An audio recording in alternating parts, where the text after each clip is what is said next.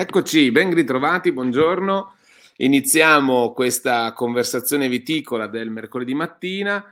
Uh, oggi il muro alle mie spalle testimonia dove sono, che è una costruzione risalente a, a circa 300 anni fa, e siamo sono nella zona di Pestum, nel, nel, Cilento. Quindi è da qua che parlo di, che parlerò con la dottoressa Caterina Capri eh, dell'Università Cattolica Sacro Cuore di Piacenza dell'uso idrico, una zona come tante altre, quindi questa non è che faccia eccezione per il deficit o la difficoltà ad avere risorsa idrica disponibile durante il periodo vegetativo della vite, ma sicuramente interessa a uh, tutti. Ecco, quindi il, l'argomento di oggi è una, un argomento che è molto atteso da, dai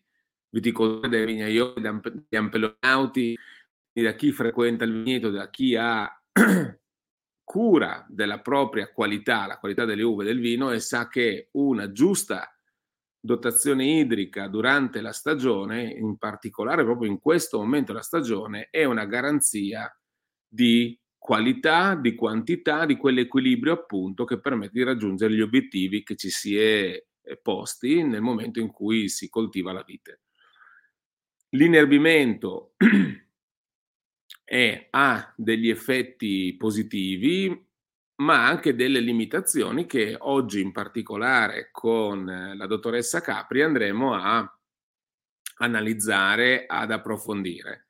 Quindi le domande, le domande sono tante, vi invito, invito anche voi a eh, fare le vostre domande per appunto eh, soddisfare alcuni punti eh, bui, non chiari no? della, della gestione del vigneto, in particolare la gestione del suolo, e quindi la gestione dell'inerbimento, quindi di come possiamo vedere l'inerbimento nel, per quello che è, ecco, senza farci illusioni eh, sugli effetti eh, negativi o eccessivamente negativi o eccessivamente positivi, quindi ecco, per essere più reali.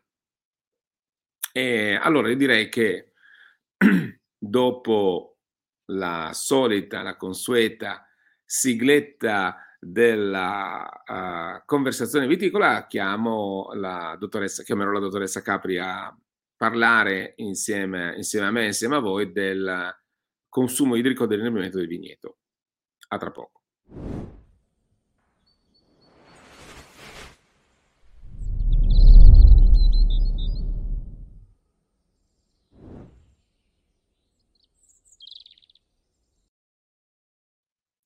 Eccoci, il, cinque, il cinguettio di chi appunto che si ascolta al mattino andando in un vigneto è quello anche della sigla, no? della cultura del monitoraggio. Quindi andare in vigneto, prendersi un po' di tempo per controllare cosa sta succedendo e in questo caso sarà molto utile tenere e controllare proprio alcuni parametri legati a quello che eh, viene definito descrizione dell'interfila, gestione dell'interfila. Ma allora adesso eh, io passo a eh, chiamare eh, con me appunto la dottoressa Caterina Capri dell'Università Cattolica di Piacenza. Buongiorno. Buongiorno, Ciao. buongiorno a tutti, grazie, sono contenta di essere qui.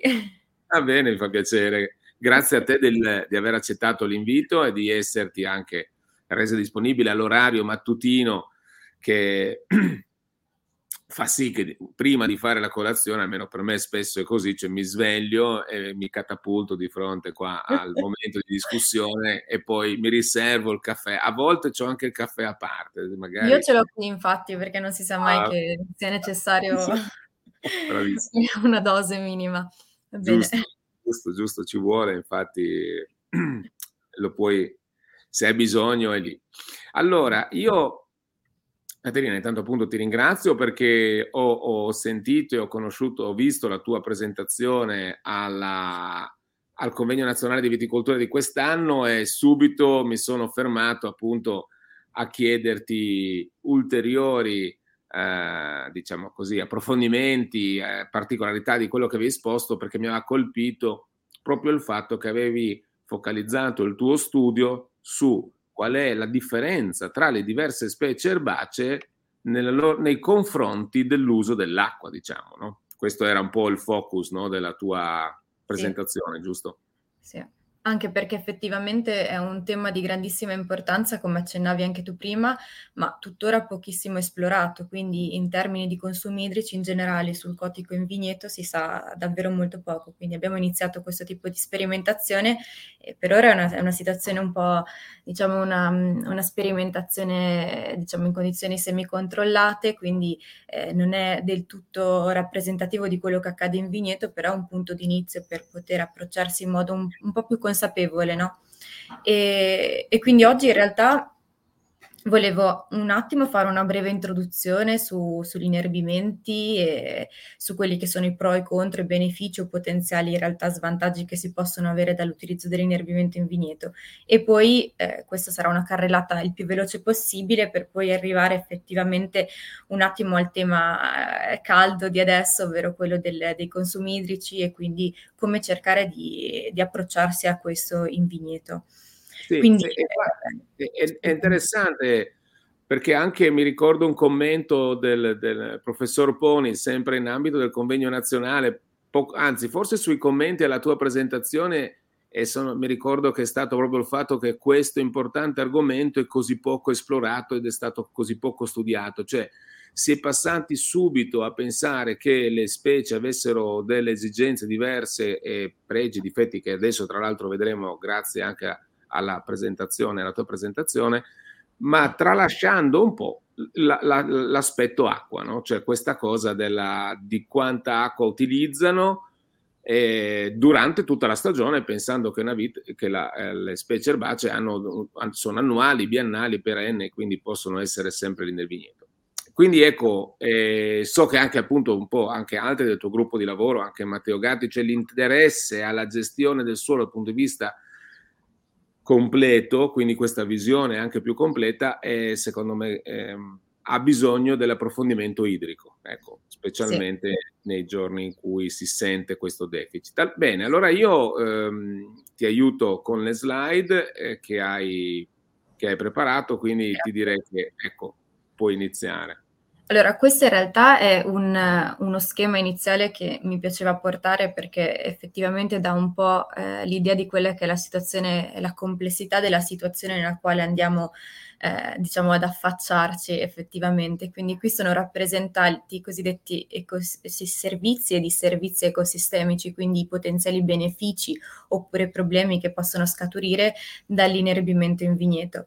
In realtà in questa presentazione, in questo tipo di, di schema sono rappresentati come input, quindi le frecce che vanno verso il vigneto e output sia come benefici e invece svantaggi, ovvero gli input sarebbero i servizi e i servizi ecosistemici che l'inerbimento eh, produce per il vigneto, quindi pensiamo ai disservizi che sicuramente sono quelli più lampanti, che temiamo di più, l'inerbimento che problemi può causare, sicuramente quello della competizione per acqua e nutrienti, oppure costituire un habitat per parassiti anche importanti. Dall'altra parte invece un innerbimento in vigneto che tipo di output può dare? In termini negativi sicuramente può dare quella che è un, una potenziale riduzione in termini produttivi. E, però può avere anche dei vantaggi tutto questo e quindi adesso andremo a vedere mano a mano ogni, ogni specie come, come, può aiutarci ad ottenere de- dei benefici e di quelle specie che cosa dobbiamo temere di più. Però io, eh, se vuoi andare avanti, vorrei iniziare con una cosa che in realtà è, è, banale, però credo che sia opportuno fare, ovvero dare una definizione di inerbimento. Ovviamente tutti quanti sanno che cos'è l'inerbimento, però eh, secondo me è molto importante ricordarsi che possiamo definire l'inerbimento in modo molto diverso in base al punto di vista dal quale lo guardiamo, no? Quindi l'inerbimento potrà essere definito sia in funzione della composizione, quindi naturale o artificiale, in base alla sua durata nel tempo, quindi temporaneo piuttosto che permanente, e in funzione alla superficie del suolo abitato che è inerbita, quindi totale o parziale. E ovviamente tutti questi aspetti poi possono essere tra di loro combinati per cercare sempre di più di avvicinarsi al nostro obiettivo eh, principale. Eh, quindi, la composizione... quindi tu dici, scusa, eh, no, Caterina, prego, vai Ehm, eh, quindi dire o un vigneto inerbito oppure uso l'inerbimento in effetti può essere più preciso se vicino a questa, a questa diciamo, caratteristica eh, imparassimo e ci abituassimo a dire anche sì, è un inerbimento naturale, eh, temporaneo su una superficie parziale. Quindi con questi tre dettagli avrei sicuramente una più chiara definizione di cosa sto facendo il vigneto giusto? Assolutamente, e, e anche perché effettivamente da ognuna di queste, diciamo, dallo, dallo, sviluppo differente di ognuna di queste, diciamo, etichette che ho messo, possiamo avere dei vantaggi di un certo tipo e degli svantaggi di un altro tipo, oppure l'ottimizzazione dei, dei, dei, dei benefici effettivamente. E, e, secondo me oggi poi ci concentreremo poi soprattutto su, in termini di composizione, perché ovviamente conoscere la composizione di un inerbimento, e quindi se vuoi andare nelle slide successive vai pure, è fondamentale, sia esso naturale o artificiale. Perché? Perché effettivamente conoscere che cosa compone il nostro inerbimento ci permette di ipotizzare, già prevedere i benefici che potremmo avere e quindi cercare di massimizzarli e ottimizzarli quanto più possibile, ma dall'altra parte anche un attimo ci mette in, in, guardia su quelli che possono essere gli svantaggi e quindi i problemi certo. che possono scaturire da questi. Quindi l'inerbimento naturale sappiamo tutti cos'è, quindi costituito da flora che si insedia in modo spontaneo, per, appunto, per l'appunto naturale, ehm, nel momento in cui non avviene una lavorazione per un certo periodo di tempo. E questo è sicuramente uno degli inerbimenti più comuni in Italia perché fondamentalmente è econ- economicamente più conveniente, non ci sono spese investimenti iniziali o comunque anche le spese di manutenzione sono ridotte.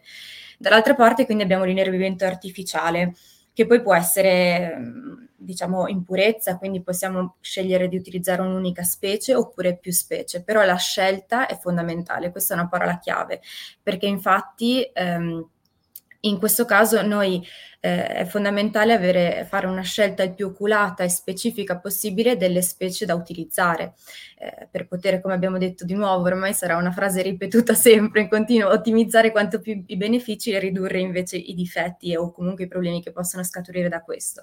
Però ci sono due problemi dell'innervimento artificiale che credo sappiano tutti, ovvero uno di tipo economico, i costi maggiori, e l'altro di tipo temporale invece, perché effettivamente nel tempo, circa dopo tre o quattro anni di solito massimo, è, è, spesso necessario effettivamente intervenire con un'operazione di rinnovo del cotio, quindi con un'ulteriore semina, perché le specie infestanti comunque spontanee sono tendenzialmente più competitive.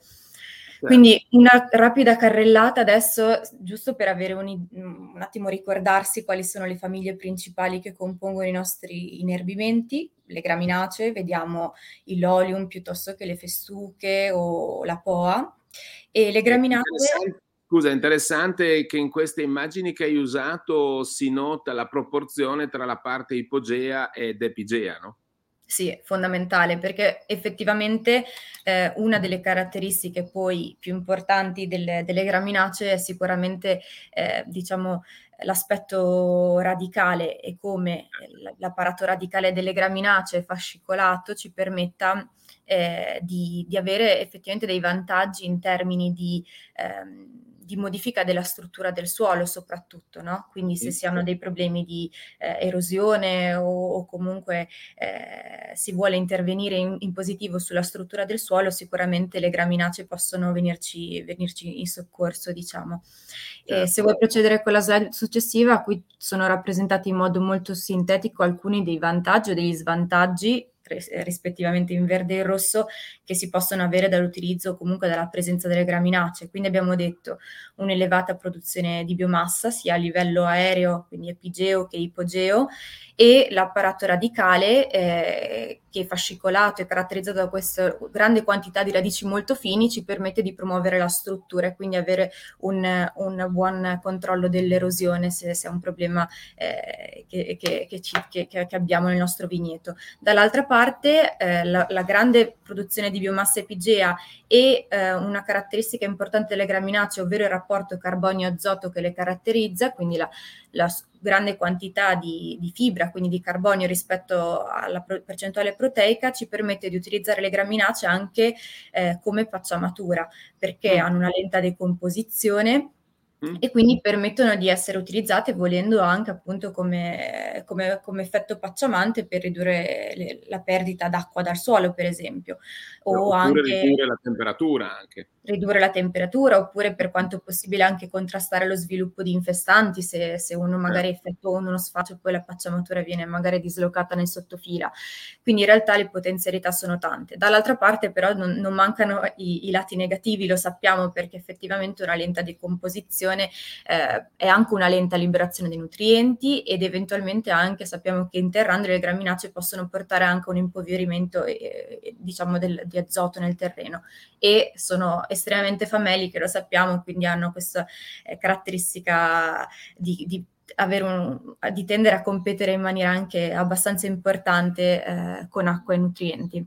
E infatti qua, Caterina, vorrei appunto dire una cosa proprio che ci siamo anche detti ieri così nella, eh, nella preparazione no, della, della, conversazione di stamattina, il fatto che eh, nel suolo inerbito naturalmente la specie prevalente sono le graminacee, probabilmente in maniera nettamente prevalente le leguminose sono, che tra poco vedremo, quasi assenti. No?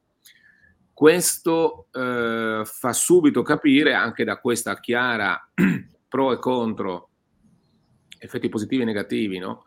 eh, delle, eh, eh, dell'innervimento, della presenza di graminacee che in un suolo con un coticorboso spontaneo o una, un impoverimento di, azono, di azoto, una competizione per acqua e azoto e la sua liberazione di nutrimenti è lenta, cioè dal punto di vista così no, pratico, poi ho degli effetti positivi, ma devo tenere ben presente questi effetti negativi, quindi che di, che di fatto portano a una riduzione della vigoria.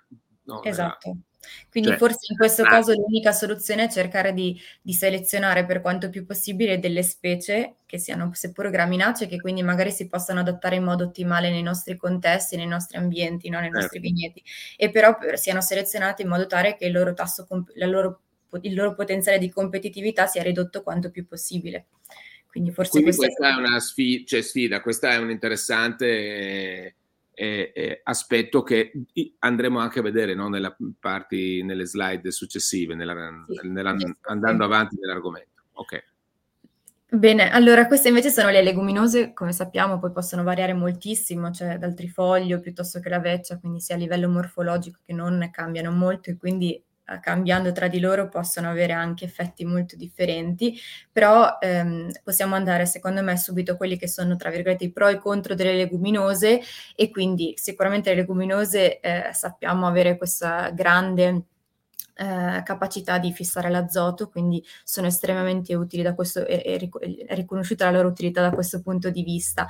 E rispetto alle graminacee sono caratterizzate da questo rapporto carbonio-azoto molto basso, inferiore al 20 a 1, che, che, eh, che permette quindi di avere una più rapida decomposizione perché sono eh, più ricche di, di, di hanno una percentuale proteica molto superiore, quindi un, hanno una rapida decomposizione dopo l'interramento che permette anche un, un, più rapido rilascio di azoto e di nutrienti, quindi già dopo due o tre settimane si, si, si osserva un rilascio di azoto e quindi avremo un humus da una parte più labile, e meno sta- però meno stabile, e, e, dall'altra parte però avremo anche delle, delle, ridotte potenzialità che avevamo invece visto nelle graminacee, quindi l'apparato radicale delle leguminose che è opposto totalmente differente da quello delle graminacee, ha ad esempio una minore capacità e potenzialità eh, antierosiva o nel miglioramento della struttura del suolo da un punto di vista fisico, diciamo. E inoltre sempre questa, questa caratteristica delle leguminose di decomporsi molto velocemente velocemente fa sì che ris- diverso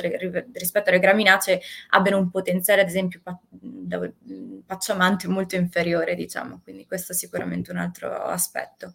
Quindi mettiamo io... subito, scusa, mettiamo subito in crisi alcune scelte così per metterle in discussione, perché sì. la crisi poi porta sempre a una necessità di trovare una soluzione alternativa. No?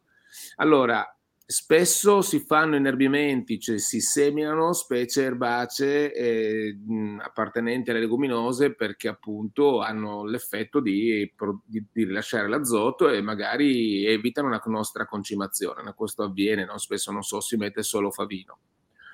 Questo cresce, lo, lo, uh, lo, um, uh, lo interro, quindi lo termino al, alla fase normalmente in cui la vite sta sviluppando la sua chioma, cioè al germogliamento, post germogliamento, e questo rilascia in due o tre settimane il suo azoto.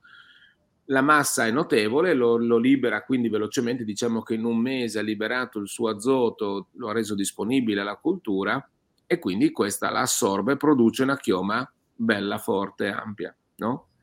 Sì. L'altra settimana, eh, due settimane fa, con il professor Aaron Fight, eh, eh, una dei metodi per contrastare anche la mancanza idrica è quella di ridurre le chiome. Quindi que- qua c'è una, eh, diciamo, non corrispondenza di quello che facciamo. No? Quindi rischiamo di, con le specie leguminose, creare subito, dare azoto nel momento in cui ho una spinta vegetativa, aumento la spinta vegetativa, crea una chioma più ampia, grazie sì. a questa disponibilità, però poi questa chioma più ampia userà più acqua e quindi durante l'estate farò, potrei essere addirittura molto più in difficoltà no, a mantenere questa grande parete fogliare. Quindi ecco, questo così lo metto lì giusto come punto di riflessione. Interessante infatti, perché effettivamente è giusto cercare di unire più tecniche differenti, ma rischiano a volte di pestarsi i piedi a vicenda effettivamente. Eh, no? eh mm. sì, questo è un punto su cui inviterei alla riflessione. Allora, andiamo avanti sulle brassicacee. E le brassicacee quindi le ho, le, ho, le ho, appoggiate lì un attimo solamente per, eh, per, farle vedere perché effettivamente può essere sempre utile ricordarsele, quindi tipo il rafano piuttosto che la colza, note soprattutto da un punto di vista, cioè utilizzate diciamo per la loro attività biocida, però in realtà eh, se vuoi andare avanti effettivamente sono interessanti anche per un'altra caratteristica, ovvero per il loro apparato radicale e quindi eh, vediamo una radice abbastanza importante, fittonante, che può raggiungere anche delle dimensioni notevoli ed è particolarmente utile soprattutto quando eh, abbiamo a che fare con un suolo compatto e quindi ha un'attività di decompattamento e potenziale di lavorazione naturale diciamo del terreno abbastanza interessante. Sì, tra l'altro queste tillage radish questa prima a sinistra, una specie che fa una, una, un fittone veramente incredibile. Penso a qualche terreno molto compatto dove questo sarebbe eh, la cosa più adatta da, da introdurre, da, da, seminare, ecco, da far sì, crescere. Sì. Molto interessante, infatti. Allora. Eccoci qua, allora ancora giuro sarò veloce così arriviamo ai consumi idrici il prima possibile. Eh, uh-huh. Abbiamo di nuovo carre- una carrellata dei, delle, del perché vorremmo, possiamo voler a, a, avere un inerbimento in vigneto. Abbiamo visto uh-huh. le principali famiglie ed effettivamente allora l'idea è eh, cerchiamo di capire quali specie, quali famiglie più di altre possono aiutarci ad ottenere eh, il nostro, ad, ad avvicinarci quanto più possibile al nostro obiettivo. Quindi fertilizzazione, ad esempio, abbiamo visto regine indiscusse sono le leguminose, no? Per sì. la loro capacità di arricchimento del terreno di azoto. Puoi andare pure avanti, tanto andiamo abbastanza veloce perché sappiamo che da una parte sono, sono caratterizzate da quella che è l'associazione simbiotica con i rizobi, quindi in grado di produrre azoto ammonico da quello atmosferico, eh, ma dall'altra parte anche, se vuoi pure andare avanti, è sempre il rapporto tra carbonio e azoto che abbiamo visto che è basso e quindi caratterizzato da un'elevata percentuale proteica eh, che gli permette quindi una rapida decomposizione. Quindi sì, avremo un humus più labile, meno stabile, ma anche una rapida liberazione, come abbiamo detto. E ovviamente questo varia anche in funzione alla specie, quindi alcune specie avranno eh, rapporti di carbonio e azoto dif- diversi e quindi una più o meno rapida decomposizione e liberazione dei nutrienti, ma dipende anche dal momento in cui decidiamo di andare a terminare il nostro inerbimento, ad esempio, per cui se, se attendiamo più tempo avremo un inerbimento mh, mm, più maturo, la percentuale diciamo di fibra, quindi di carbonio all'interno sarà maggiore rispetto che se andiamo invece a terminarlo prima avremo una pianta più, più fresca con una percentuale proteica molto maggiore. Quindi anche mm. questo è sicuramente un punto interessante da tenere, da tenere a mente. Teniamolo, perfetto. Poi la protezione del suolo, abbiamo visto che appunto le graminacee, abbiamo già visto gli apparati radicali, però credo sia interessante soprattutto vedere la figura e il grafico successivo a questo slide, perché eh, abbiamo detto che le graminacee più di altre poi sono in grado eh, di... Di beneficiare la struttura del suolo, soprattutto quando abbiamo a che fare con problemi eh sì. di tipo eh, perdite di suolo per erosione o comunque perdita di aggregati. Ed effettivamente questo, questo grafico, questo studio in realtà ci porta eh, a riconoscere l'importanza di un inervimento, ma soprattutto e qui eh, diciamo che ritorniamo al discorso che avevamo fatto all'inizio di combinare le definizioni di, di inerbimento per cercare di trovare, eh, diciamo, eh, i mm. pezzi del puzzle che si incastrino perfettamente o quanto più possibile alla nostra situazione, perché effettivamente qui ad esempio vediamo come un inerbimento è sicuramente utile per ridurre la perdita di aggregati, no? Perché se guardiamo la tesi S più NT, che è l'inerbimento permanente, ehm, lì vediamo che la perdita di aggregati è molto ridotta ma se la, sia se la confrontiamo a UV, che è il diserbo sottofila e lavorazione dell'interfila, quindi ipotizziamo una lavorazione totale, ma interessante anche se la confrontiamo a quello che è l'istogramma centrale, che è S più T, che è l'inerbimento temporaneo. E quindi allora una domanda eh, che ci si pone è effettivamente, ok, inerbiamo, ma se noi dopo andiamo a interrompere l'inerbimento, perdiamo tutti i benefici o no? E quindi anche questa cosa è un, un, un, aspetto da considerare. N- nulla va fatto in modo solo specifico, bisogna proprio avere comunque un quadro eh, completo. totale e completo, effettivamente. Quindi sì. anche questa era una cosa eh, questo, questo, anche eh, pone delle domande su come terminare appunto e come gestire poi il cotico erboso nel momento in cui voglio limitare le sue competizioni eh, appunto, come dicevo stamattina, parlo e faccio la, questa conversazione dal Cilento, una zona in cui ci sono eh, dei vigneti di alta qualità, ma anche questi sono in pendenza, ritocchino, quindi anche qua, come in tantissime zone d'Italia, l'erosione deve essere controllata, altrimenti lo strato utile superficiale va a perdersi. Ecco. Esatto.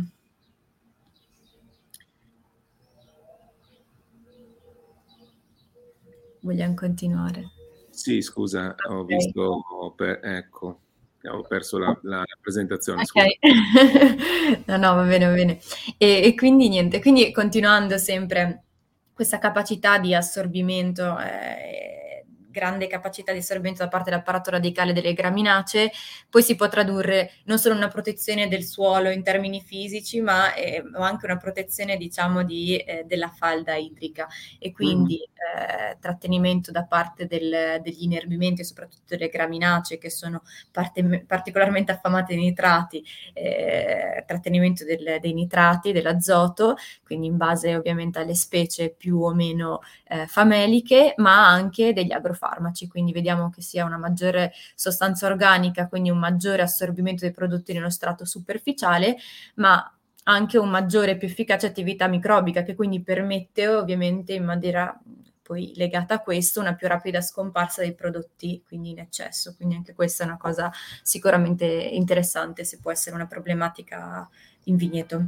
E questo è uno dei grandi effetti positivi dell'innervimento temporaneo autunnale invernale, no? cioè, in cui non c'è la cultura, non c'è la competizione, di solito piove o si accumulano le piogge, quindi potrei perdere molto azoto nitrico per lisciviazione, invece io lo, tra- lo trattengo e questo secondo me è uno degli elementi anche molto importanti. No? Sì, sì, assolutamente. E quindi sempre le graminacee, perché sembra ormai eh, che parliamo solo di loro, però effettivamente sempre per questa elevata competitività che ci ha permesso di avere altri vantaggi come quello che abbiamo appena visto, eh, può anche permetterci eventualmente di ehm, controllare in modo più equilibrato possibile eh, quello che eh, è il rapporto tra produzione e sviluppo vegetativo, quindi avere una situazione certo. vegetoproduttiva più equilibrata possibile. Migliorare la struttura, l'abbiamo visto per le graminacee, ovviamente l'alta biomassa di radici molto fini, ma eh, come abbiamo visto anche nella, nella, foto precedente, le brassicacee, quindi con questi apparati radicali fittonanti, se vuoi far vedere la foto dopo che, che effettivamente... Ah, sì effettivamente qui ci fa capire eh. come in base esatto sia questa che ci fa vedere eh, il, la radice fittonante abbastanza impressionante eh, di alcune brassicacee ma anche la figura precedente è interessante perché questo ci fa capire come se scegliamo specie diverse quella dove abbiamo le tre tipologie di radici diverse, cioè come se cerchiamo e selezioniamo specie diverse tra di loro, quindi con caratteristiche morfologiche dell'apparato radicale differente, possiamo andare effettivamente a combinare quanto più possibile i benefici che ne scaturiscono dall'una piuttosto che dall'altra, quindi uh-huh. anche amplificare diciamo, il livello di esplorazione del, del suolo eh, in modo massimizzato. Diciamo. Certo, questa appunto quella che è questa specie, questo village radish. Esatto, esatto. Mi, fa proprio, mi fa proprio l'idea che sia veramente come un ripuntatore. Sì, è impressionante sì. davvero, fa quasi paura. Sì. e niente, quindi poi qua ehm, semplicemente ho messo anche l'azione biocida, che poteva, certo. essere, poteva essere interessante, ecco, e, e quindi questo è il, ehm, diciamo, la modalità di azione, quindi con i glucosinati e mirosinasi che effettivamente sono presenti all'interno della cellula e in condizione di rottura della cellula e in presenza d'acqua i glucosinati si idrolizzano producendo queste eh, sostanze tossiche per, eh, per molti patogeni fungini o nematodi, ad esempio. Quindi eh. questo era un altro aspetto interessante.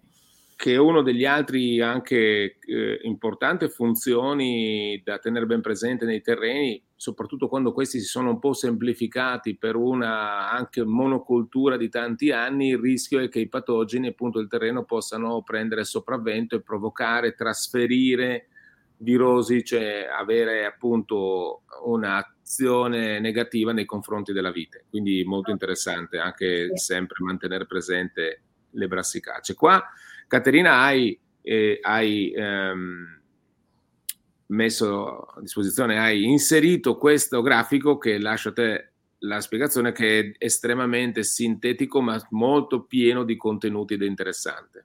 Sì, infatti questo in realtà secondo me potrebbe essere una specie di, di diciamo, piccolo, piccolo vademe già da portarsi dietro e da consultare quando necessario, perché effettivamente eh, eh, sì, abbastanza in, in modo eh, visivo, immediato, abbastanza chiaro, però allo stesso tempo eh, fa capire anche quella che è la complessità dell'argomento no, che andiamo a trattare. Quindi vediamo rappresentate una serie di specie sulla sinistra e poi una serie di ehm, diciamo aspetti che vengono considerati come effetti di quella specie sul suolo. Quindi in questo caso sono considerati ad esempio eh, l'apporto di azoto, la prima colonna che vediamo, eh, oppure ad esempio esempio andando più verso la sinistra abbiamo eh, soil builder, quindi la capacità di costruire, di andare a strutturare il, il, il, il suolo, oppure, oppure eros- erosion fighter, quindi eh, controllo dell'erosione, oppure weed fighter, quindi controllo delle infestanti, ad esempio.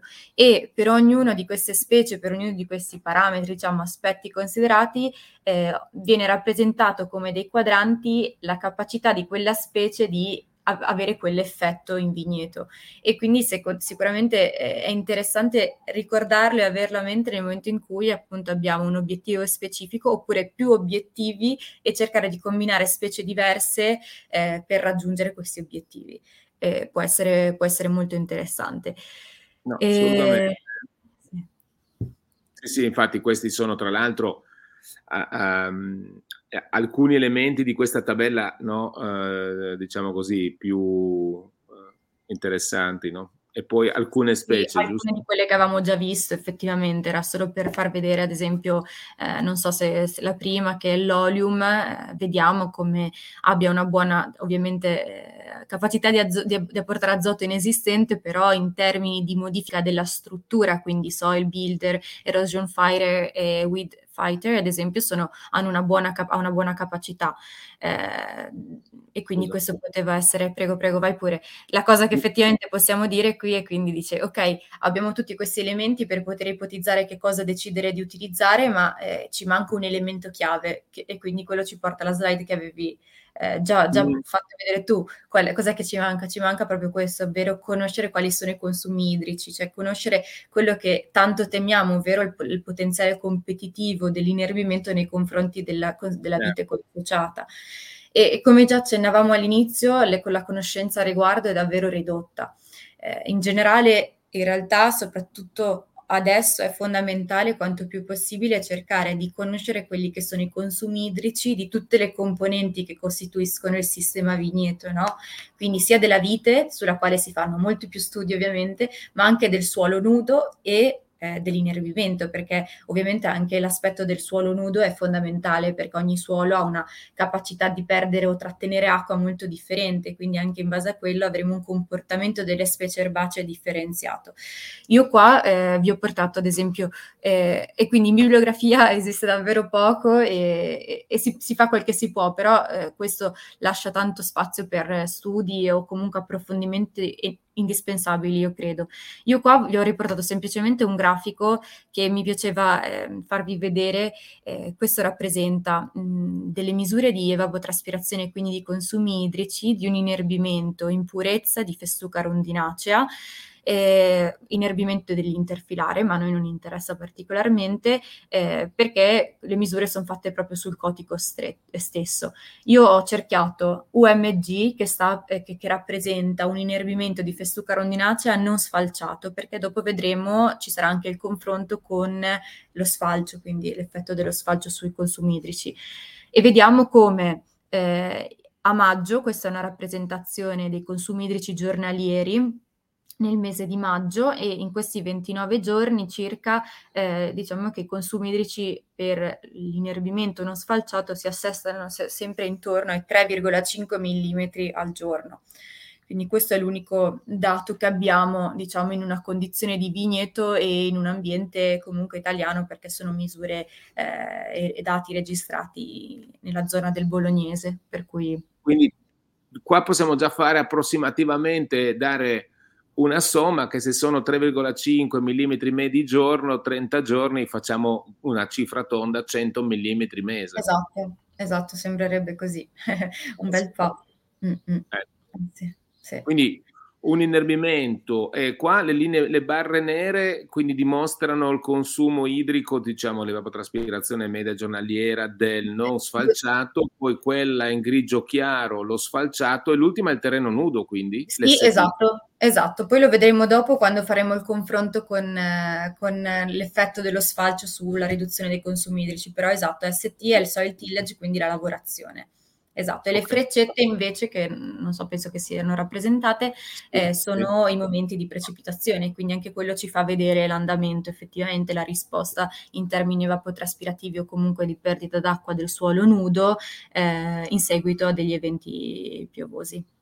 Sì, sì, quindi, quindi con l'evento piovoso eh, poi si è do- dopo gli eventi piovosi aumentata la disponibilità idrica e quindi anche l'evapotraspirazione, perché c'è esatto. sempre questo gioco, meno acqua c'è, meno acqua ne perdo, no? Quindi... Sì, sì, e poi soprattutto eh. la cosa molto interessante, secondo me, ad esempio, se si guarda la terza freccetta rossa appena dopo, effettivamente sì. si osserva come in quel caso, appena dopo il terzo evento, eh, diciamo, piovoso del, del periodo, il, l'ST, che è il soil tillage, quindi il lavorato, eh, perde molta acqua, quasi a, a, toccare i livelli registrati dall'inerbimento non sfalciato, quindi anche questo è una cosa interessante, ah, secondo sì, me. Poi ovviamente dopo precipita, eh, cioè dopo ci mette poco a, eh, diciamo, tra un po' tra perdita, eh, diciamo, per traspirazione piuttosto che per percolazione, insomma, o, comunque il suolo si, si, ritorna ai suoi livelli di perdita d'acqua, quindi di, eh, normali, però è interessante osservare anche, anche questa cosa, quindi quando consideriamo dei, dei, dei, consumi idrici confrontati a un solo nudo, bisogna ricordarsi qual è il, capire qual era il contenuto idrico e qual è la condizione idrica del momento anche.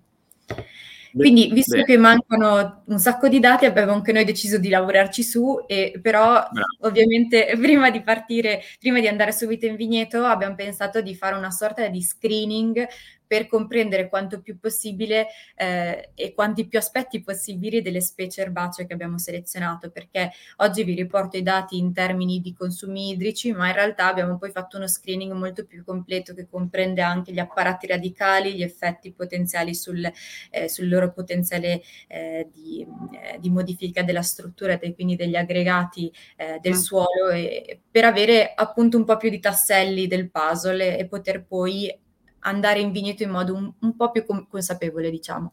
Quindi noi abbiamo selezionato 15 specie erbacee, poi abbiamo ovviamente il suolo nudo come controllo e le 15 specie erbacee che abbiamo selezionato fanno parte di tre gruppi o famiglie, quindi le graminacee, le leguminose e in realtà noi abbiamo inserito anche un gruppo in più che abbiamo chiamato tappezzanti, all'interno delle quali ci sono delle specie erbacee ehm, come esatto quelle due che segni tu, eh, sì. quella, quella, verticale e quella che sta sotto, che sono, non, non sono utilizzate in vigneto di solito. All'interno di questo gruppo in realtà abbiamo solamente il trifoglio subterraneo che è già utilizzato in vigneto, però le altre sono specie tutte, eh, potremmo dire, innovative perché non utilizzate in vigneto e sono molto interessanti e chiamate tappezzanti proprio per questo, perché hanno questa caratteristica di essere eh, appunto, eh, di svilupparsi, diciamo, ehm, sulla superficie del suolo, ma mantenere un'altezza del cotico ridotta e quindi avere una buona copertura del suolo, quindi anche un controllo magari delle infestanti, eh, però non avere neanche bisogno di quelli che sono degli interventi per la gestione del, della biomassa epigea, quindi la biomassa aerea. E quindi era, era, interessante capire effettivamente quali fossero i loro consumi idrici, soprattutto ipotizzandone un loro utilizzo nel, nell'innervimento del sottofilo abitato. Quindi anche ah, questo. Un, bella, bella, gran bella idea questa, perché appunto il sottofila è, è, è quel, quella zona del vigneto difficilmente raggiungibile perché appunto, ahimè, ci sono le viti. esatto, esatto. E quindi l'idea sarebbe cercare di trovare qualcosa che effettivamente funga un po' da pacciamante vivente, no? da living mulching, e però consumi quindi quanto meno possibile. E la cosa eh. interessante di queste specie è che effettivamente hanno anche un approfondimento radicale molto ridotto entro i primi eh, 10 centimetri, diciamo, di suolo. Quindi anche questa cosa è estremamente interessante. E, ehm, allora, e quindi noi abbiamo fatto... Ecco, con, con, hai voluto proprio misurarle, vedo, le vedo lì sulla bilancia, poi anche con una, un sì, io non, ok, esatto, infatti qua avevo rappresentato semplicemente i due metodi che abbiamo utilizzato per, per misurare i consumi idrici, quindi da un lato il metodo gravimetrico che dal quale non si può scappare effettivamente, perché quello è un metodo sicuro che è stato utilizzato anche come mini lisimetri nel, nel, nel, per le misure che vi ho mostrato anche prima del, dello studio a Bologna. Dall'altra parte a destra vedete invece quella che è una camera chiusa che abbiamo costruito noi, che abbiamo chiamato poi evaporimetro istantaneo, che effettua proprio delle misure di evapotraspirazione in un minuto, quindi eh, è molto comodo perché potenzialmente anche pensare ad utilizzarlo in vigneto potrebbe essere utile per sapere quanto sta evapotraspirando e quanto sta quindi consumando il nostro cotico in, in, quel momento, o il nostro cotico piuttosto che il suolo nudo ovviamente. Quindi bello, grazie a questo... Sarebbe, trasportabile in vigneto quindi questo evaporimetro? Sì, sì, quest'anno stiamo provando a usarlo in vigneto, eh, quest'anno abbiamo ah. fatto dei, in realtà dei collari di, di, metallo da inserire appena prima nel suolo per poter evitare poi perdite gassose, sì. diciamo. E, e, poi si appoggia questa camera chiusa che appunto essendo chiusa va a modificare le condizioni all'interno del, del, sistema che va a misurare, quindi le misure devono essere il più rapido possibile. E abbiamo visto che in un minuto di tempo riusciamo ad effettuare comunque delle misure istantanee molto, eh, molto consistenti e, e, affidabili, quindi è molto interessante. Bisogna Bene testarlo, sì. E quindi questi sono i, i consumi idrici che abbiamo registrato noi dal gravimetrico. Qui vi riporto se, i dati del gravimetrico, però sono stati poi confermati anche dalla camera chiusa. Eh, metto già le mani avanti, non voglio far spaventare nessuno perché ovviamente è importante ricordarsi che questi sono dei consumi idrici che si sono molto elevati però eh, sono legate ad una, ad una, situazione un po' particolare, perché ovviamente i vasi che avevamo sono stati irrigati quotidianamente, ehm, solamente il giorno prima delle misure ehm, non è stato data acqua, nel senso sono stati interrotti, ehm, l'irrigazione, l'erogazione dell'acqua è stata interrotta ed è stata data una quantità nota d'acqua specifica uguale per tutti i vasi.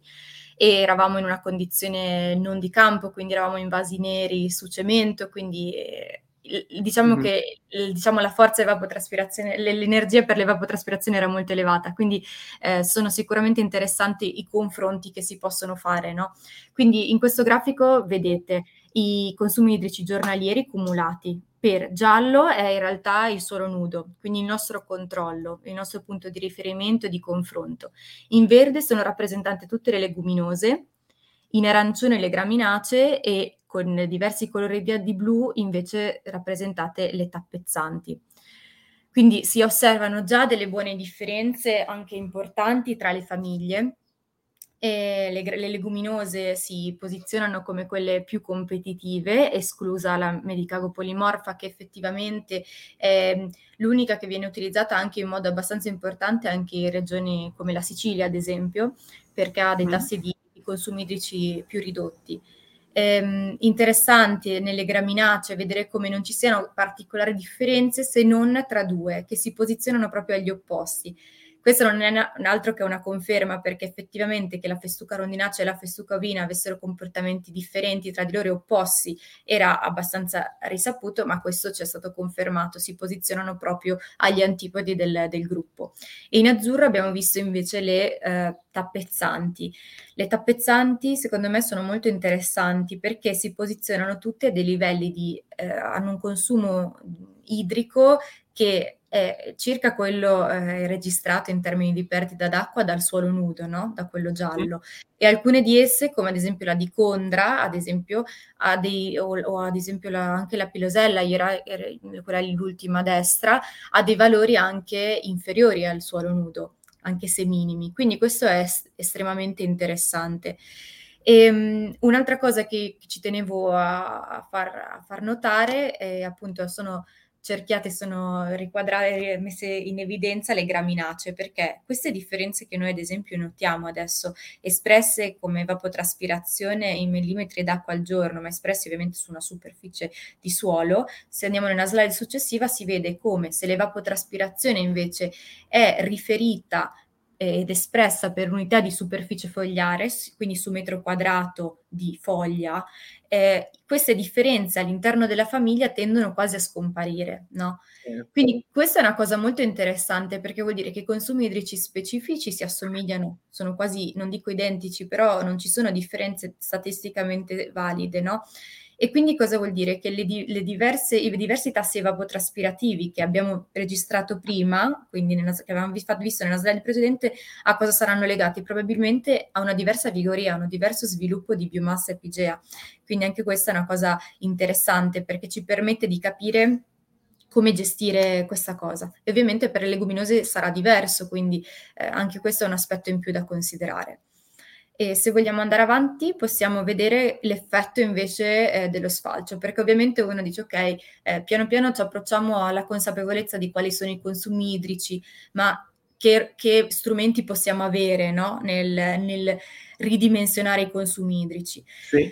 Ci sono diverse tecniche di gestione dell'inervimento del suolo in vigneto e non, non, entrerò in merito, semplicemente io credo che sia adesso un attimo il caso di, di ricordare e provare a vedere qual è il ruolo dello sfalcio. Già eh, dallo studio che avevo accennato all'inizio della Centinari a Bologna avevano fatto questa prova, quindi avevano confrontato, come avevamo già visto, quindi andrò molto velocemente, l'inerbito ehm, di, di festuca rondinacea totale in purezza, non sfalciato, quindi listogrammi neri, con quello sfalciato, gli istogrammi grigi e il suolo nudo come controllo, l'istogrammo grigio, grigio scuro. E i numeri sotto, vedete, meno 1, 1, 2 sono i giorni rispetto allo sfalcio, quindi meno 1 sono i, i dati di evapotraspirazione prima dello sfalcio. E poi a 1, 2, 3 progressivamente do, giorni dopo lo sfalcio e quindi si vede questo, eff- com- si vede l'effetto dello sfalcio sulla riduzione del, dei, dell'evapotraspirazione del cotico, quindi sul potenziale competitivo dell'inerbimento, no? E, e sì. quanto questo possa durare, perché noi diciamo effettivamente interveniamo con lo sfalcio, ma per quanto tempo dura la riduzione della competizione che noi andiamo a causare? E quindi dalla, da questo studio si era, si era dimostrato come eh, sì, lo sfalcio riduce l'evapotraspirazione del 30% fino a 3-4 giorni, diciamo. Però ehm, dopo progressivamente, con la progressiva ricrescita del cotico, questo eh, effetto tende mano a mano a ridursi e abbiamo un risparmio del circa 13-20% nei giorni dopo. Quindi in realtà un risparmio abbastanza basso se ci si pensa, no? E quindi eh sì. abbiamo detto già che ci siamo, facciamolo anche noi. Quindi, anche se siamo in una condizione di vaso, abbiamo pensato, possiamo andare avanti, tanto queste cose le avevamo già dette prima, secondo me. Quindi anche noi abbiamo pensato di fare lo sfalcio, eh, tagliare a 4 cm d'altezza, ehm, tutte le specie mm. appartenenti alle graminacee e alle leguminose però, perché le tappezzanti, come abbiamo detto prima, ipotizzando nell'utilizzo nel sottofila, l'ipotesi è proprio che non debbano essere sfalciate almeno in Giusto. altezza. Quindi noi abbiamo solamente in quel caso tolto tolto, la biomassa che trabordava, diciamo, usciva dal, eh, dal vaso, ipotizzandone appunto un intervento in vigneto e quindi l'eliminazione di quello che, eh, diciamo, ricade all'interno della, della fascia dell'interfila. E, ehm, adesso guardiamo i consumi idrici, quindi ehm, qui vedete sono rappresentati un po' diversamente, però eh, vi spiego velocemente. Quindi abbiamo sempre eh, in, in, giallo il suolo nudo, in verde le leguminose, in arancione le graminacee e in azzurro invece tutte le tappezzanti. E ehm, vedete come l- ci sono le diverse tesi, quindi le diverse specie. E la progressione cromatica, quindi dal più chiaro al più scuro, corrisponde al prima dello sfalcio, il più chiaro in assoluto, e il più scuro è a 25 giorni dallo sfalcio, perché noi abbiamo effettuato le misure a 2, 8, 17 25 giorni da questo. E, e, quindi è molto interessante secondo me osservare come, seguendo nella slide dopo che ci sono appunto anche del, dei dati, ehm, così sì. è un po' più chiaro. Ecco, ecco. Esatto eh, se vuoi anche cliccare ancora vai pure, eh, perché effettivamente è interessante secondo me capire, allora noi abbiamo fatto anche noi, abbiamo visto a due giorni dallo sfalcio, quindi qual è l'effetto in termini di super breve periodo di tempo sulla riduzione dell'evapotraspirazione. Allora, eh, l'evapotraspirazione è diminuita ovviamente abbastanza eh, banale, però in modo proporzionale alla biomassa asportata. E questo è variato nelle graminacee, la, la riduzione dell'evapotraspirazione è variata tra il 15 il 25%, in funzione della biomassa IPGA che ovviamente è stata rimossa, quindi quella che è variata meno è sicuramente la festuca ovina, perché aveva una biomassa IPGA anche inferiore rispetto alla mm-hmm. rodinata che abbiamo visto che era all'opposto. E eh, idem, la stessa cosa la vediamo invece nelle leguminose, quindi però qui ovviamente già capiamo che la biomassa asportata era molto superiore, no? perché abbiamo una riduzione dell'evapotraspirazione in seguito al taglio del cotico che era, eh, che, che, che era elevatissima, variando dal 56, quindi quasi già al 60%, eh, dal 60% al 73% per la medicago polimorfa e il trifoglio micheliano, ad esempio quindi questa è una cosa molto interessante. Le, le, tappezzanti, quindi le azzurre, non ve le farei quasi neanche vedere, ma solo perché effettivamente non è stato asportata gran, grande biomassa, quindi l'effetto non è stato particolarmente um, elevato. Eh, si può però osservare come i tassi evapotraspirativi delle azzurre, quindi delle tappezzanti, rimangano abbastanza costanti nel tempo, quindi è solo per alcune, tipo per la ehm, glecoma, la GH, la glecoma ederacea, eh, si vede un progressivo aumento legato anche a quello che era la biomassa che continuava, diciamo, a inspessirsi anche effettivamente. Ehm, la cosa che volevo sottolineare è quindi abbiamo visto a due giorni dal taglio quanto eh, si sia ridotta l'evapotraspirazione, ma la domanda è ancora. Per quanto tempo dura questo effetto? Sì. E quindi vediamo che per le graminacee, quindi giustamente ci sono le, le due freccettine rosse che, che, fanno vedere che a 25 giorni dallo sfalcio, se vuoi tornare indietro solo per, sì. per far vedere, che a 25 giorni dallo sfalcio dove ci sono le due frecce, eh, solamente la festucarandinacea, quindi FA e LP, l'olium perenne, ehm, mostrano ancora delle differenze evapotraspirative, quindi una sorta ancora di effetto sfalcio, mentre per tutte le altre specie delle, appartenenti alla famiglia delle graminacee i tassi evapotraspirativi sono stati quasi del tutto recuperati, no? quindi le, l'effetto dello sfalcio si è annullato a 25 giorni eh, dal taglio. Quindi anche questa cosa è un, una, una cosa da tenere a mente. E ehm, se vuoi andare avanti invece vediamo il caso delle leguminose che ovviamente è diverso, ma anche per aspetti fisiologici e diciamo di caratteristiche proprio delle specie, non abbiamo avuto quasi per nessuna di esse una ri- ricrescita tale da eh, permettere un recupero eh, dei tassi evapotraspirativi, se non per il l'olium corniculatus, quindi LC, come giustamente ha indicato, che ritorna totalmente ai tassi evapotraspirativi iniziali perché ha una produzione di biomassa molto elevata e ehm, e, e anche, anche, per ML vediamo effettivamente eh, la medicago lupolina, vediamo parziale, un parziale recupero diciamo, delle, dei tassi di vapotraspirazione. Quindi eh, le, ultime, le, ultime, slide che vi voglio far vedere in realtà sono un altro, diciamo così, eh, un'altra, un'altra, cosina da, da, da, tenere a mente che magari può essere interessante eh, quando uno si approccia allo sfalcio o comunque al, a, alla considerazione di a pensare a come gestire l'inerbimento, soprattutto in un'ottica forse di sovvescio. Ehm, qui vediamo, noi abbiamo correlato la riduzione in termini percentuali dell'evapotraspirazione su, eh, dopo lo sfalcio del cotico e la biomassa asportata è stata espressa in termini di LAI, quindi di superficie fogliare. Quindi in altre parole è la relazione che esiste tra la riduzione di consumi idrici e la superficie fogliare rimossa, no? Quindi questo è molto interessante perché ci fa vedere come, soprattutto all'inizio, cioè ne, fino, eh, vediamo, fino a um, un LAI, quindi una superficie fogliare di circa 5 o 6 metro quadro su metro quadro, eh, effettivamente c'è una correlazione lineare, quindi una diminuzione lineare dell'evapotraspirazione man mano che togliamo no, biomasse, quindi superficie certo. fogliare. Però dopo questa soglia c'è una sorta di saturazione, il che vuol dire che anche se noi continuiamo a, togli- a togliere sempre più eh, superficie fogliare effettivamente, non abbiamo un beneficio ulteriore. E quindi, ehm, se vogliamo andare nella slide successiva, la conclusione secondo me potrebbe essere eh, utile soprattutto in un'ottica di utilizzo eh, di specie erbacee di leguminose per il salvation, no? Cioè se quindi uno dei nostri obiettivi è, di, eh, è quello di produrre più biomassa possibile, no? In un'ottica quindi di, di, di, produzione di biomassa di un salvation, ehm, diciamo che ehm, una crescita delle leguminose superiore a quelli che sono i valori di là intorno al 6, 6,5, 7, non causa però un consumo idrico eccessivo o comunque non abbiamo effettivamente svantaggi. Ehm, eh, svantaggi particolari e quindi anche se andiamo a, tagli- a, tagliare il cotico prima non abbiamo de- diciamo dei vantaggi particolari quindi tanto vale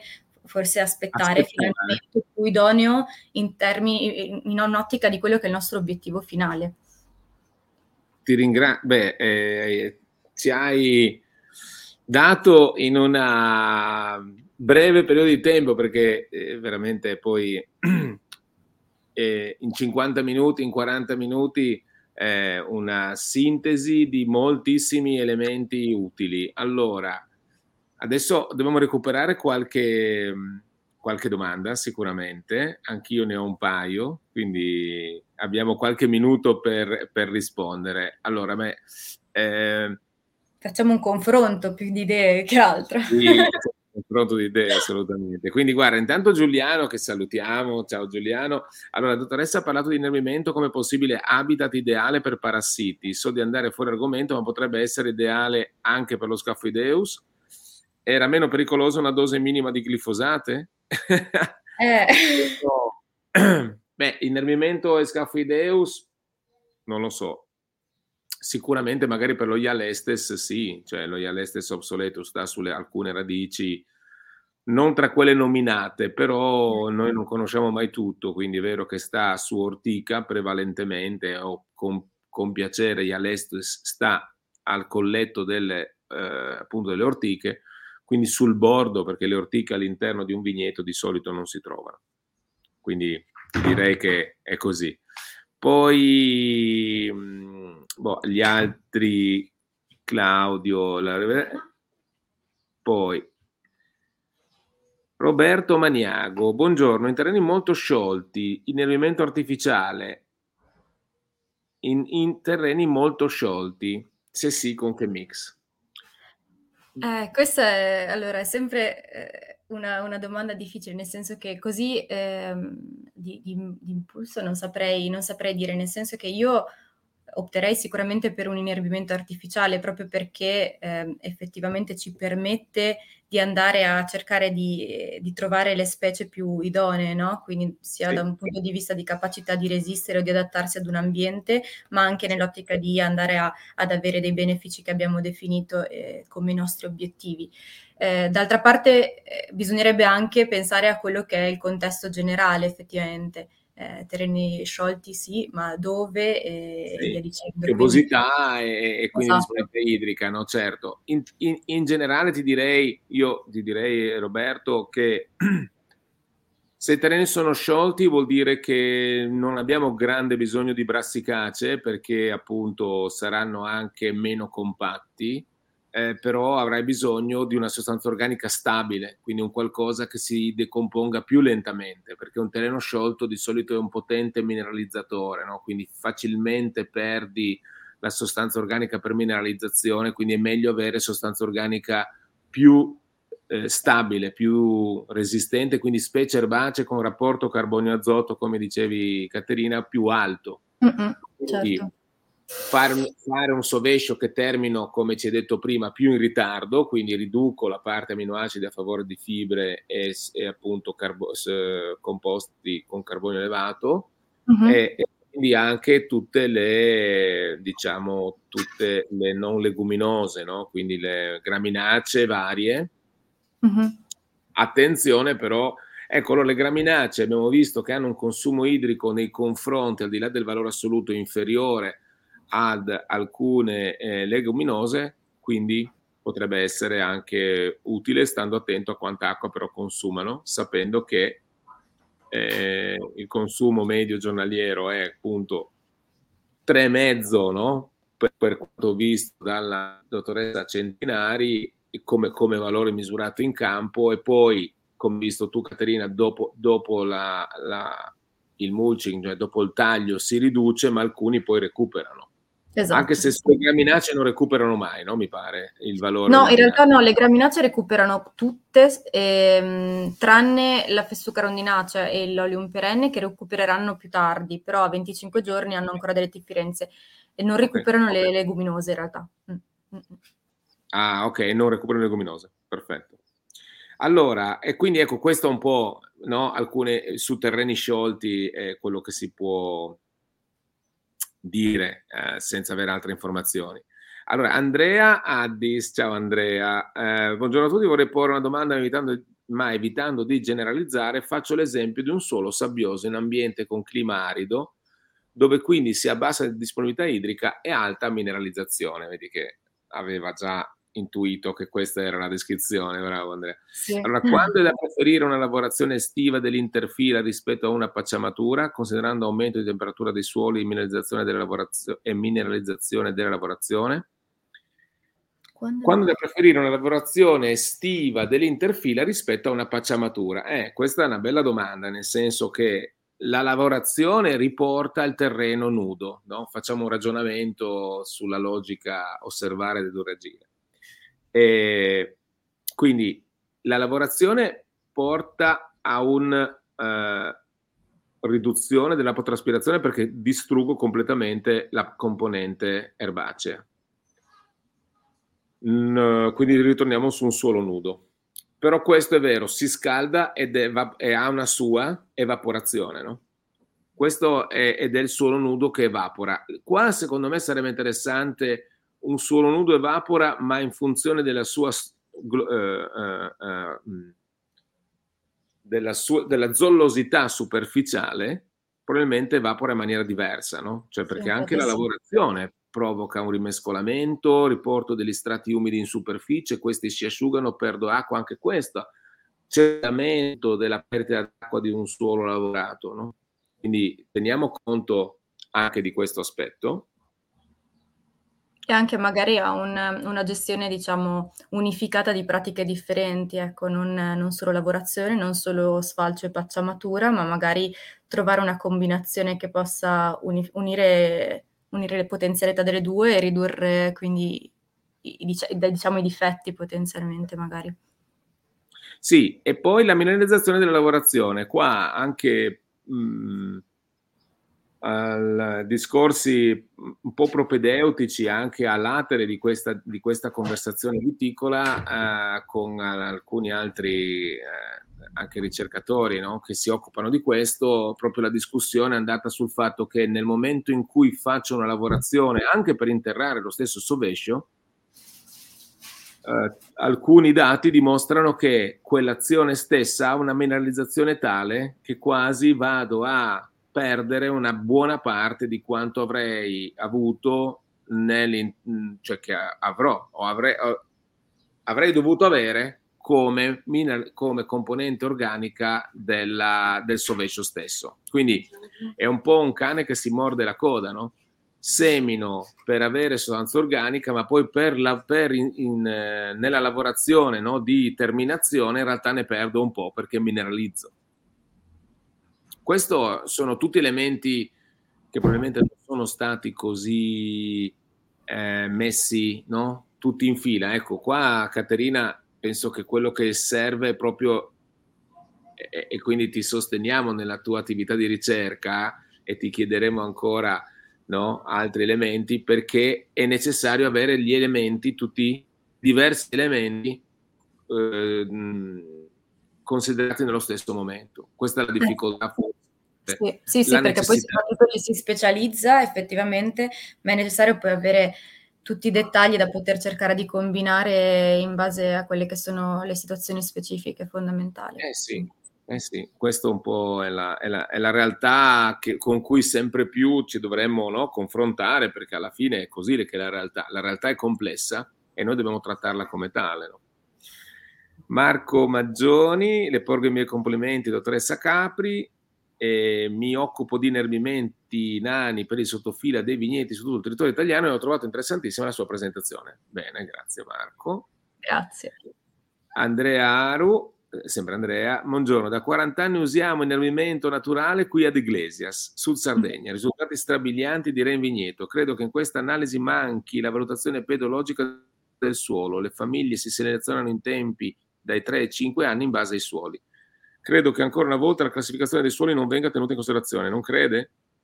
Vedi gli studi Aru, Mancini e Baldaccini.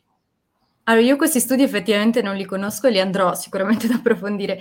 E poi sì, sono d'accordo che adesso in questo caso non abbiamo citato, forse in alcun modo, e, e chiedo venia per questo, eh, la questione pedologica effettivamente, eh, che è ovviamente parte di quel diciamo, cornice o quadro generale di cui parlavamo nel momento in cui dobbiamo selezionare un inerbimento, quindi è ovvio che, che debba essere considerato perché, come accennavo anche per i consumi idrici, anche da quel punto di vista è un aspetto fondamentale e imprescindibile, quindi per quello non è facile dire eh, usa, usiamo X e Y in generale, perché dobbiamo considerare tanti aspetti, tra cui anche questo, che forse è uno dei più sì. importanti, quindi assolutamente approfondirò, grazie. Ah, sì, no, eh, ringraziamo sempre Andrea che ci regala delle informazioni e dei confronti preziosi, frutti della sua esperienza nel Sud Sardegna. Eh, io direi, Caterina, che possiamo appunto salutare andare verso la chiusura. Abbiamo fatto un'ora abbondante, un'ora e sei minuti, quindi è il tempo Grazie. per la colazione, per il caffè. Io la riflessione che così lascerei è questa qua, quella che a questo punto mi aspetterei che nella scelta delle specie inserire nel proprio vigneto, ma anche in quelle che uno va a ehm, verificare come presente nel proprio vigneto, perché il primo step è che cosa io ho uh-huh. e fare dei ragionamenti sul proprio cotico erboso spontaneo, quindi che graminace, di che tipologia, non è difficile, adesso ci sono tra l'altro delle, delle app di identificazione delle specie erbacee molto efficaci, anche anch'io appunto anche nel, nel, corso dell'Academy for Grace, chi usa la app for Grace per il monitoraggio utilizza come riconoscimento uh, altre app che riconoscono le specie erbacee e ti fanno subito uh, avere un panorama della specie erbacee prevalenti. Magari non devo classificare il 100%, ma quando faccio probabilmente le il 50% delle specie erbacee, probabilmente ho fatto il 90% della, di, di, quello che mi serve. Poi, se vado a inserire o penso ad, un, ad una specie erbacee per un sovescio, quindi artificiale, temporaneo o eh, eh, ehm, eh, duraturo, no? cioè, sì, eh, permanente, certo. permanente no? che sia, prendere in considerazione che appunto hanno, del, hanno, degli effetti diversi che hai ben espresso e che anche hanno un consumo idrico poi in primavera molto importante. Altro elemento, prendiamolo come un numero di riferimento che non sarà esatto e non, e non vuole essere generalizzante, però piuttosto di niente teniamo presente che un cotico erboso permanente eh, non sfalciato nel mese di maggio cons- può consumare 100 mm d'acqua e se sfalciato si riduce nel breve periodo il consumo idrico, ma dopo un po' si riprende questo consumo idrico in funzione delle specie. Questi secondo me, Caterina, sono gli elementi che si ricorderanno in tanti, quindi ti ringraziamo. Sì. Ti Niente, sono, spero che sia stato chiaro e interessante. Ecco. No, no, è stato, guarda, ci sono molti che ti ringraziano, anch'io ti ringrazio molto, ti complimenti ancora per il lavoro e, e, un in bocca al lupo per il futuro del, della ricerca che stai portando avanti. Eh, buona giornata allora. Buona giornata allora. Bene, giornata. Grazie, grazie Caterina, grazie. Ciao, allora ciao. io saluto tutti, grazie, ringrazio ancora per l'interessamento e per l'ampia partecipazione. Ci vediamo mercoledì prossimo con un'altra conversazione viticola, sempre su un argomento legato a consumo idrico, gestione del suolo e esigenze ovviamente della vite. Bene, vi saluto. Grazie, ciao.